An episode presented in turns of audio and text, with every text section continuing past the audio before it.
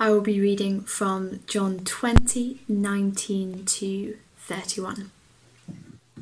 On the evening of that first day of the week, when the disciples were together, with the doors locked for fear of the Jewish leaders, Jesus came and stood among them and said, Peace be with you.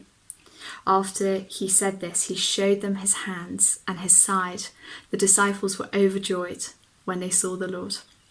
Again, Jesus said, Peace be with you. As the Father has sent me, I am sending you. And with that, he breathed on them and said, Receive the Holy Spirit. If you forgive anyone's sins, their sins are forgiven. If you do not forgive them, they are not forgiven. Now, Thomas, also known as Didymus, one of the twelve, was not with the disciples when Jesus came. So the other disciples told him, We have seen the Lord. But he said to them, Unless I see the nail marks in his hands, and put the finger where the nails were, and I put my hand into his side, I will not believe. A week later, his disciples were in the house again, and Thomas was with them. Though the doors were locked, Jesus came and stood among them, and he said, Peace be with you.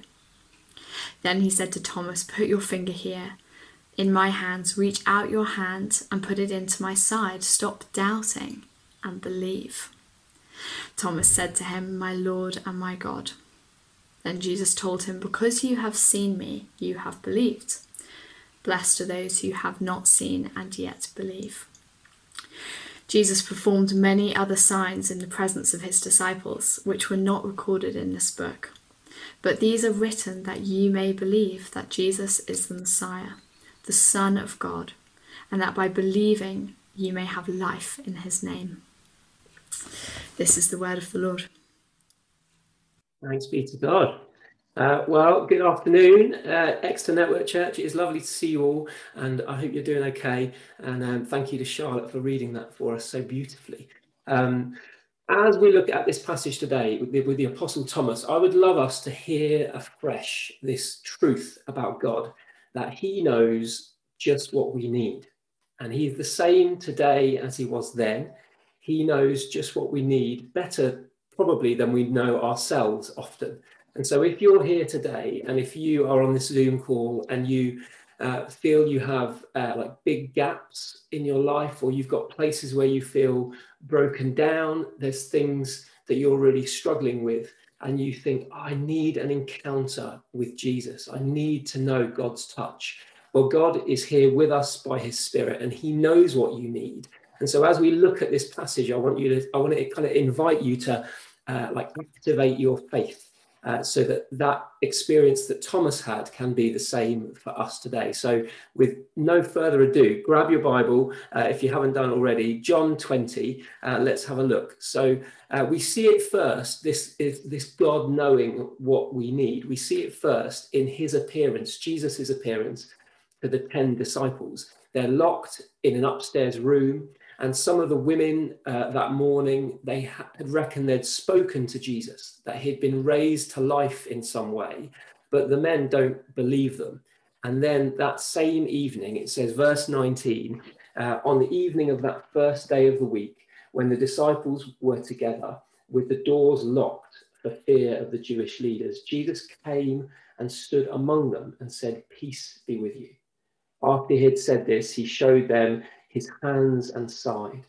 And the disciples were overjoyed when they saw the Lord. So Jesus knows just what they need. They are scared stiff. They're worried that the Jewish leaders are going to come for them next and drag them out and stone them because they were followers of this troublemaker Jesus. And they locked themselves in this room. And then, as if they're not scared enough, Jesus just appears in the room.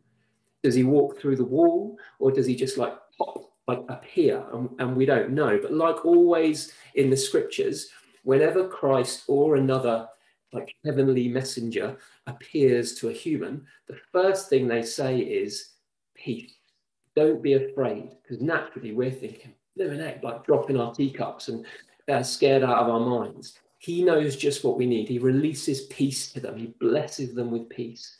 And then he turns his hands around and he shows them the wounds that he still carries, the wounds that he endured for us, for our darkness, our brokenness, the wounds we should have in our hands.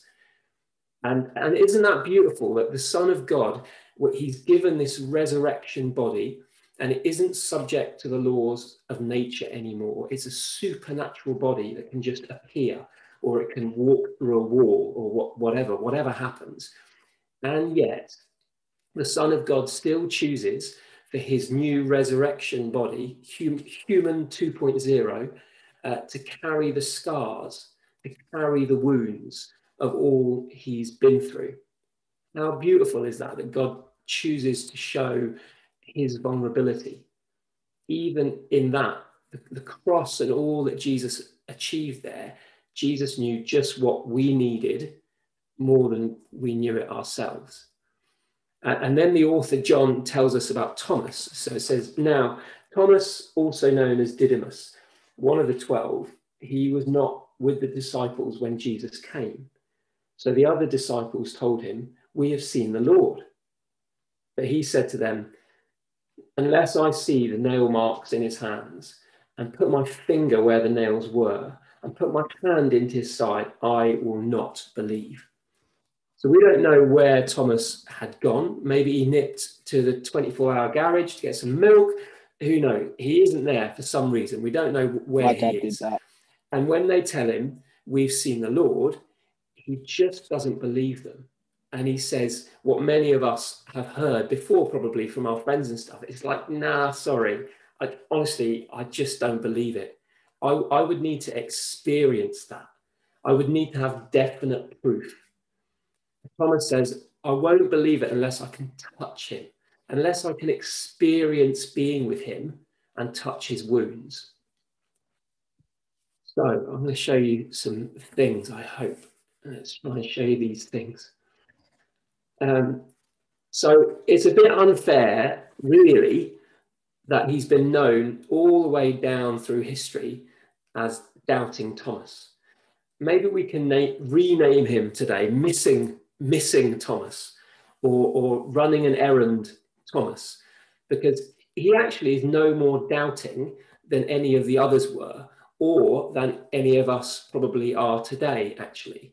The other disciples said the same thing. When Mary and the, and the other women came back and they said to them, We've seen Jesus, he's been resurrected. And they just say nonsense. It says in the gospel accounts that they, they just dismiss what the women say as nonsense. So, like us, perhaps, the other disciples can't believe something so extraordinary just on someone else's description. And so it was only when they encountered Jesus for themselves, when they stood in his presence in that room, that they finally believed. Let me try and do this differently. Um, so I wonder whether it's the same for all of us. I wonder whether it's the same for all our friends and our family, all those people that you and I know who don't believe the Christian claim that Jesus rose from the grave. Maybe it is simply that they are yet to have an experience of standing in the presence of the living God.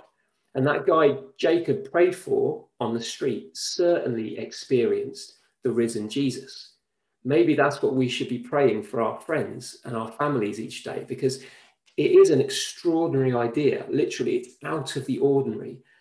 And sometimes it is an experience of Jesus that we really need to believe something so extraordinary as the resurrection. The resurrection has always been the kind of clincher. The whole of the Christian faith rests on the fact that Jesus not only died, but was raised to life. And if he wasn't, Paul says, we might as well all go home because none of this works anyway. The resurrection is, is the kind of cornerstone, but it is also a stumbling block for many.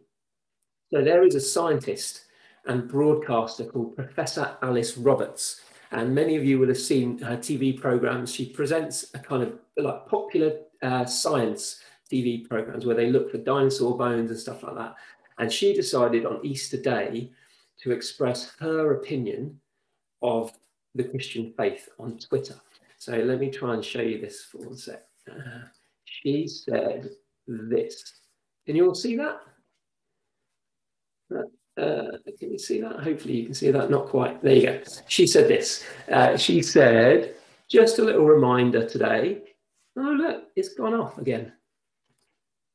Anyway, I'll read it to you. She says, just a little reminder today dead people don't come back to life. So that was from the professor. Thanks for that.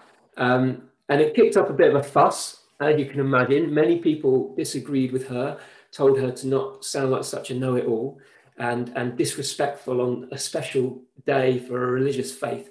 Many people, though, agreed with her, retweeted it, and they said, oh, it's totally unscientific. The, the resurrection, it's like a myth, it's against the laws of nature. After three days, people can't come back to life again.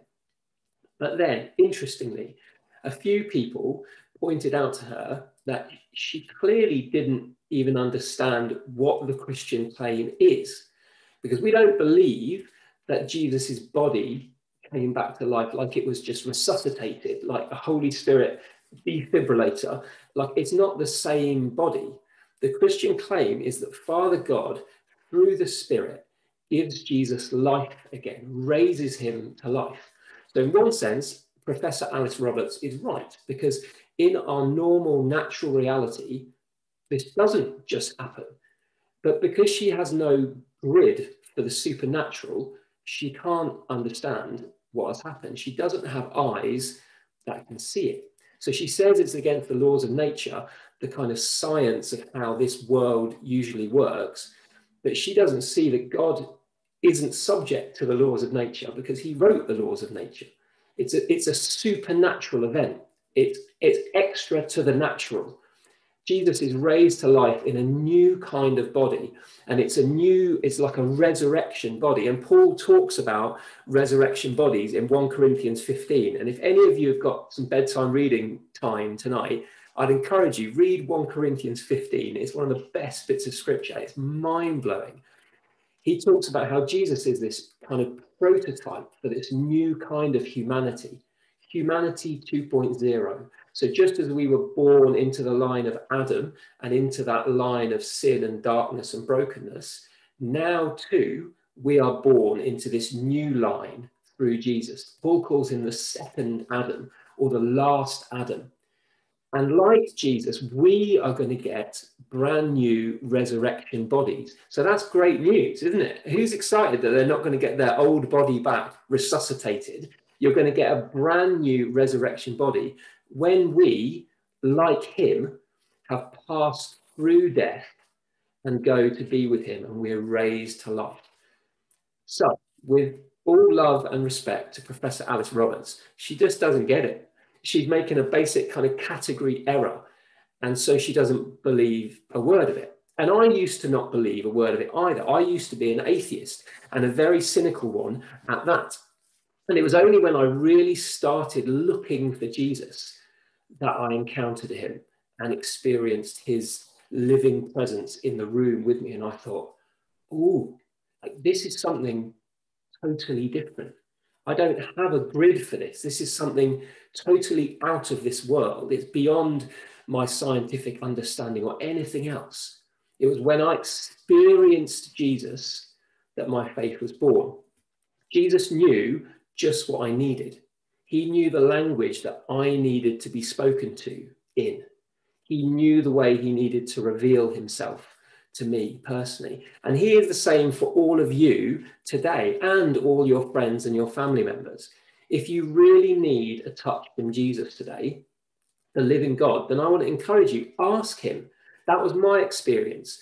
Jesus, Jesus taught the crowd, he says, if you ask, you will receive. And if you seek, you will find. Like Jesus is good. He's not trying to trick you. He knows just what you need and he loves you. And so it is with Thomas. So have a look at verse 26. He said, A week later, his disciples were in the house again, and Thomas was with them. So, Thomas, if there is an errand to be run, if someone needs to nip to the 24 hour garage to get milk, it's not going to be Thomas. He's keeping his head down, he's determined to be here this time. So it says, though the doors were locked, Jesus came and stood among them again and said, because again, they dropped their teacups, he says, Peace, peace be with you. And then he said to Thomas, Put your finger here, see my hands, reach out your hand and put it into my side. Stop doubting and believe. So after declaring peace in the room and telling them not to freak out, the first thing he does is he goes straight to Thomas, like true to form, the missionary God, the, the, the sentness of God that is Jesus Christ. He goes straight to the one who doesn't believe yet.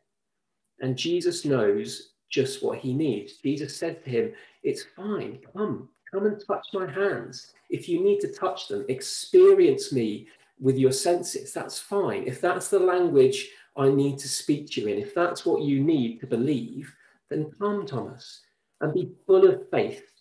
Don't be faithless. Put your trust, he says, in the things you can't understand fully yet or you can't control. And you'll know me and you'll see me. So today, if you are on this Zoom call and you are full of questions, or perhaps you come on this Zoom call and you think, I'm really in need of comfort, or there's something in your life that you think this thing needs a touch from the King.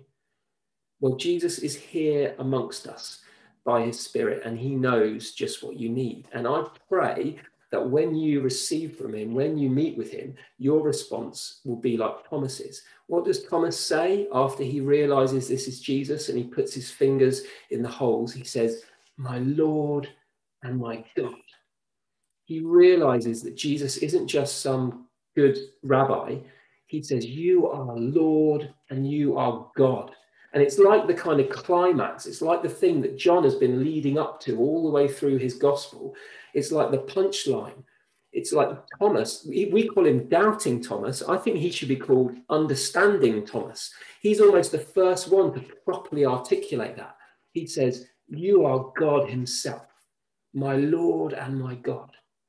And I think that's been my reaction. When I met with Jesus, I was like, Oh, I see. Okay, and that, that's my prayer for you today. So we're going to pray together now. And I encourage you, if you think, I've got my doubts or I've got my need, I need to be able to experience the goodness of God again, afresh, then ask Him. Let's ask Him together now. Uh, I'm going to pray. Perhaps you could enjoy, join me in praying for a moment. Uh, Lord Jesus, risen Lord Jesus, thank you that you are here with us by your Spirit. And thank you that you know what we need. You love us, you know us, you, you made us, Lord. And you know just what we need, better than we know ourselves. So I pray that as we are all together like this, and your presence is here with us, it's as if we are in this, we're in a Zoom room, but we imagine that we're in this upper room together. Would you come and would you stand in the midst of us, Lord? And would you minister where people are hurting, where people are broken, where people have these needs that they want to bring to you. I pray, Lord Jesus, that you would meet with them and touch them, renew that in their lives. Yeah, we just invite you as we go to breakout rooms, as we pray together, as we worship, Lord, would you continue to work? Thank you that you know just what we need. Amen.